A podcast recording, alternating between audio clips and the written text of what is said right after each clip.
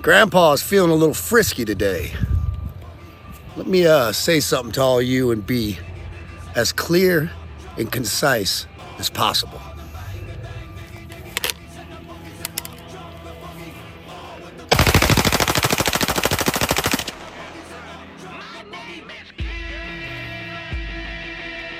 Fuck Bud Light and fuck Anheuser-Busch.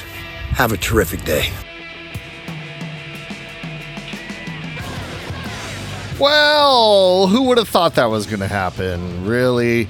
Kid Rock is the voice of a generation, apparently, a voice of Reddick's. He's really pissed about this whole, uh, what, what, what's what's her name? Dylan Mulvaney? Dylan Mulvaney on the Bud Light can? I guess he couldn't get his commemorative can. You know, you know, kid, you know, of all things, and, and and I'm reading the Rolling Stone article, and they're saying that he was actually crying. I watched the video. I didn't see tears, but there might have been a, a couple tears there. And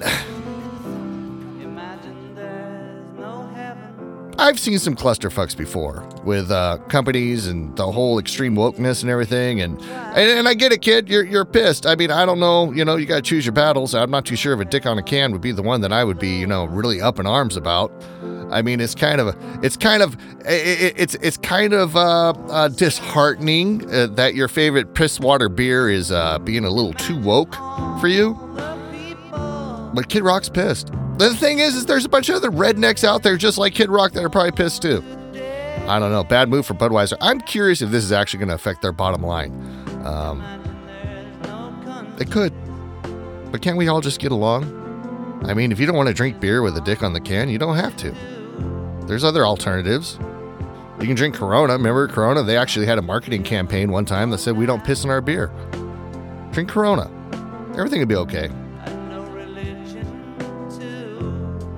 All right, so there's this story that I've been avoiding, okay? And it's the whole Donald Trump thing. You can get your news from somewhere else on that one. It's all over the media.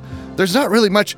Okay, so I started looking into it this morning, and there's not really that much out there as far as details of these indictments, et cetera. What we do know is that C N N, the purveyors of, uh, well, according to Trump, fake news, they put out a poll before the indictment was ever released publicly to show what the counts were and who, or what the charges were, and they said that something like sixty percent of Americans supported the in, in, in, the, the the the arrest of Donald Trump. Or no, um, hold on, let me let me get this right. Yeah, sixty percent. I was right. Uh, sixty percent of Americans purportedly approve of the indictment, while forty percent do not. Uh, an even more bewildering number is that only fifty-one percent of respondents said they've heard a lot about the case. So it's just, that's just like, just, just, you know, do you want to get him arrested? Yes. Do you know why you want to get him arrested? No, not really. Um, so the indictments came out. Basically, it's thirty-four different indictments. It's all for the same thing. It's all because Trump paid off Stormy Daniels. Okay, big deal. That's, guess what? That's not illegal. That's not illegal. What they're indicting him on is the way that he paid off Stormy Daniels. What they're saying is that he basically funneled money through his attorney, and they have thirty-four different little incidents of that. But they they still really didn't give any real, like, strong details of how they plan to convict him on this. Uh, what we do know is that Donald Trump's campaign is using a fake mugshot. Well, I mean, just a Photoshop mugshot to write, raise money uh, to fight the indictment. And uh, Trump's attorneys are calling out the Manhattan D A uh, for doing something that is just kind of a shady tactic, basically making everything so vague that you can't fight it. I, too, can relate to uh, plaintiffs' attorneys, not a district attorney, but attorneys just laying out a case that is so vague with lack of details that it actually makes it very hard to fight because you don't know exactly what you're fighting. So that's the technique that's being used by the D A. Apparently the D A, uh, I forget his name, from uh, Manhattan, he's done a lot of these errors in paperwork cases before. He knows what he's doing. And you just keep it vague and then don't show your hand and then come at him later. Uh, honestly, I don't think that they're going to have much in their hand. Uh, but if you keep it vague enough where you can't, uh, you know, create a defense, you can keep it tied up in the courts for a little while. What I did find that was amazing, was amazing. Not amazing, not amazing like, you know, I'm gonna I'm gonna pull your nose off and I got your nose, but amazing in a way that Stormy Daniels in Vogue magazine, uh, she started recalling her interactions with Mister Donald Trump. Okay, now, you know, like I said before, paying somebody hush money is not illegal. It's not. It's not. What they're trying to say in the, in the Trump case that is illegal is that calling the money that he paid to his attorney to pay Story, Stormy Daniels, calling that um, legal legal fees or whatever. But I don't know. I don't. There's got to be a way around that, right? Your attorney comes to you and says, I can make this problem go away. It's going to cost one hundred fifty thousand dollars. That sounds like a legal fee to me, but whatever. It's a bookkeeping error, the way they paid. And politicians do this all the time, not in this particular situation, but have errors in their campaign fundraising and how they pay out money. In fact, when Obama was running, uh, he got hit with fines. Uh, you know, it's not anything major, but he got hit with fines for misappropriation of some of the funds, et cetera, and he had to pay fines. It happens. But the way that they're dragging through this, I mean, it's obvious, right? It's obvious that if Trump wasn't threatening to run for president, this wouldn't be an issue. But here we are, and this is going to drag out for a while. I think it's going to, I think it's going to, I hope, and I think that it's going to backfire on the uh, Democratic Party. And pe- people, Americans, are going to realize that this is a wild goose chase. It's a frame, it's a setup, and it's just trying to drag this man down that's going to be running for president. But, which is the uh, Vogue magazine article that Stormy Daniels did. And she gets into a little bit of details of what was going on with her and Trump. So let me pull that up real quick. Oh, yeah. A little, get a little freaky, baby. Let me lick you up and down. Well, it didn't last for long, that's for sure. Anyways, according to Vogue, Daniels has said previously that the sex was consensual and that she believes something more dubious uh, in a new interview with Vogue. Okay. So Stormy says that in less than two minutes after Stormy Daniels emerged from the bathroom of a Nevada hotel room, Donald Trump was standing before her in his underwear. Now, I just imagine he's got to wear tighty-whities, right? Anyways, she claims he was doing the world's worst Burt Reynolds impersonation. Uh, that's what she's stating in the Vogue interview. I'm not too sure what movie reference that's to. I remember, I can see the image in my face with Burt Reynolds standing in his tighty-whities, but Uh, I don't remember the movie.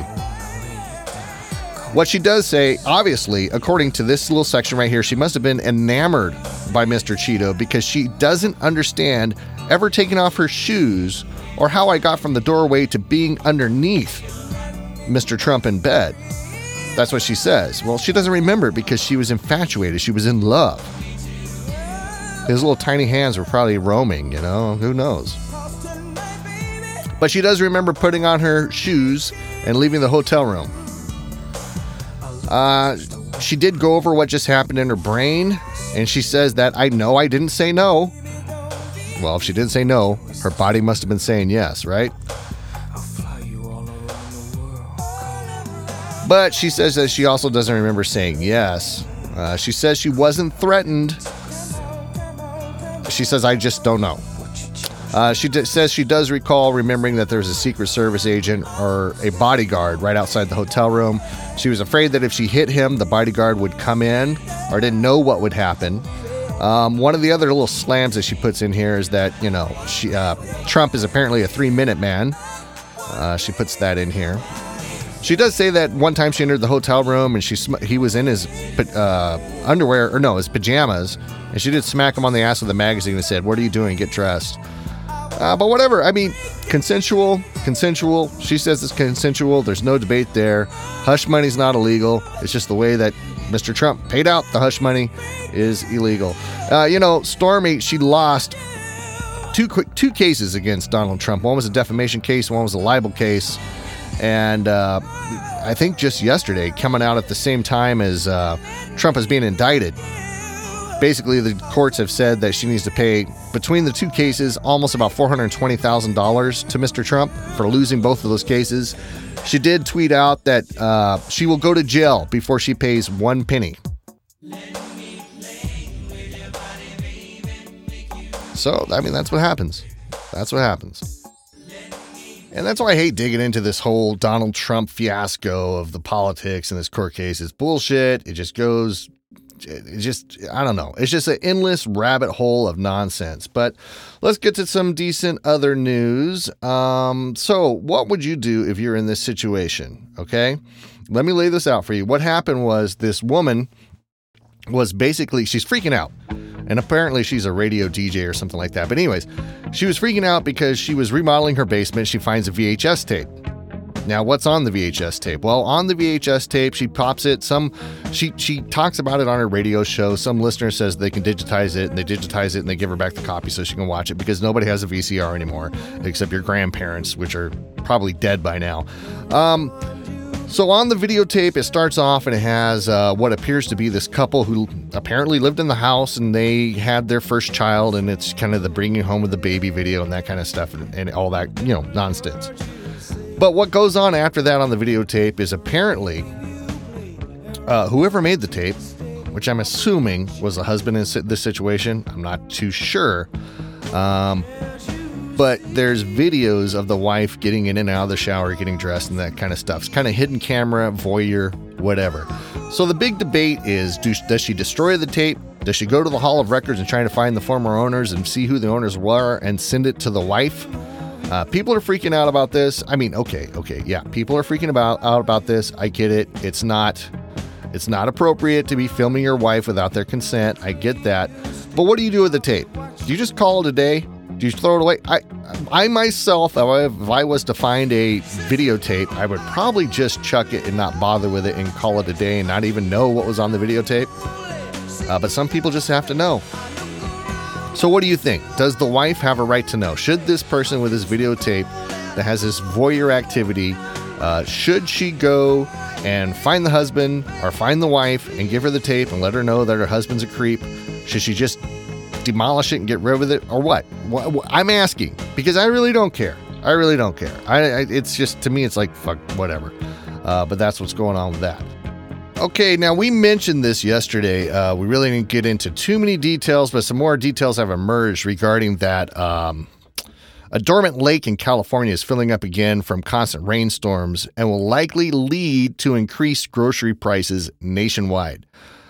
Um, grocery prices for milk and other items may surge after a formerly dormant lake in California is filling up again and threatening farmland.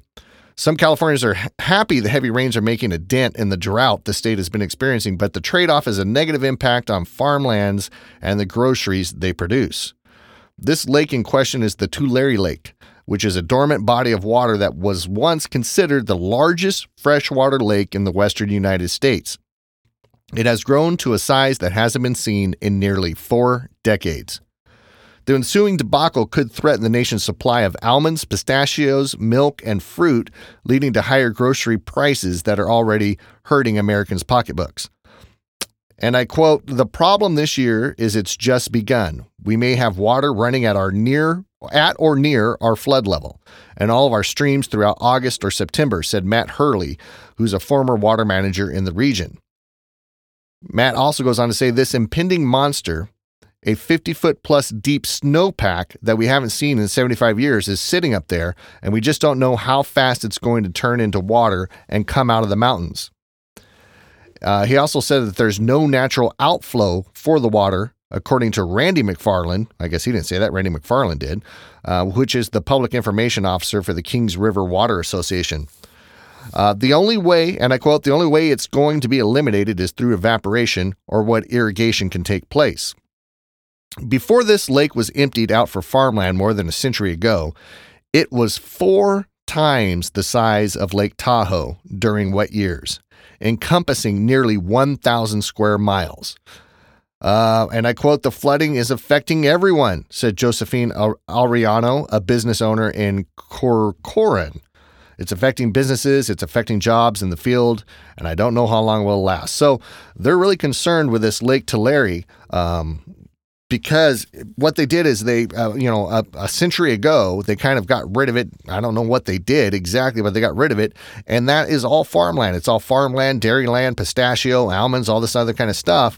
And it is filling up. It's filling up fast. And that is uh, not even taking into account the fifty foot of snow that's packed on the mountains that's going to run into this area um, that just can't easily be drained out.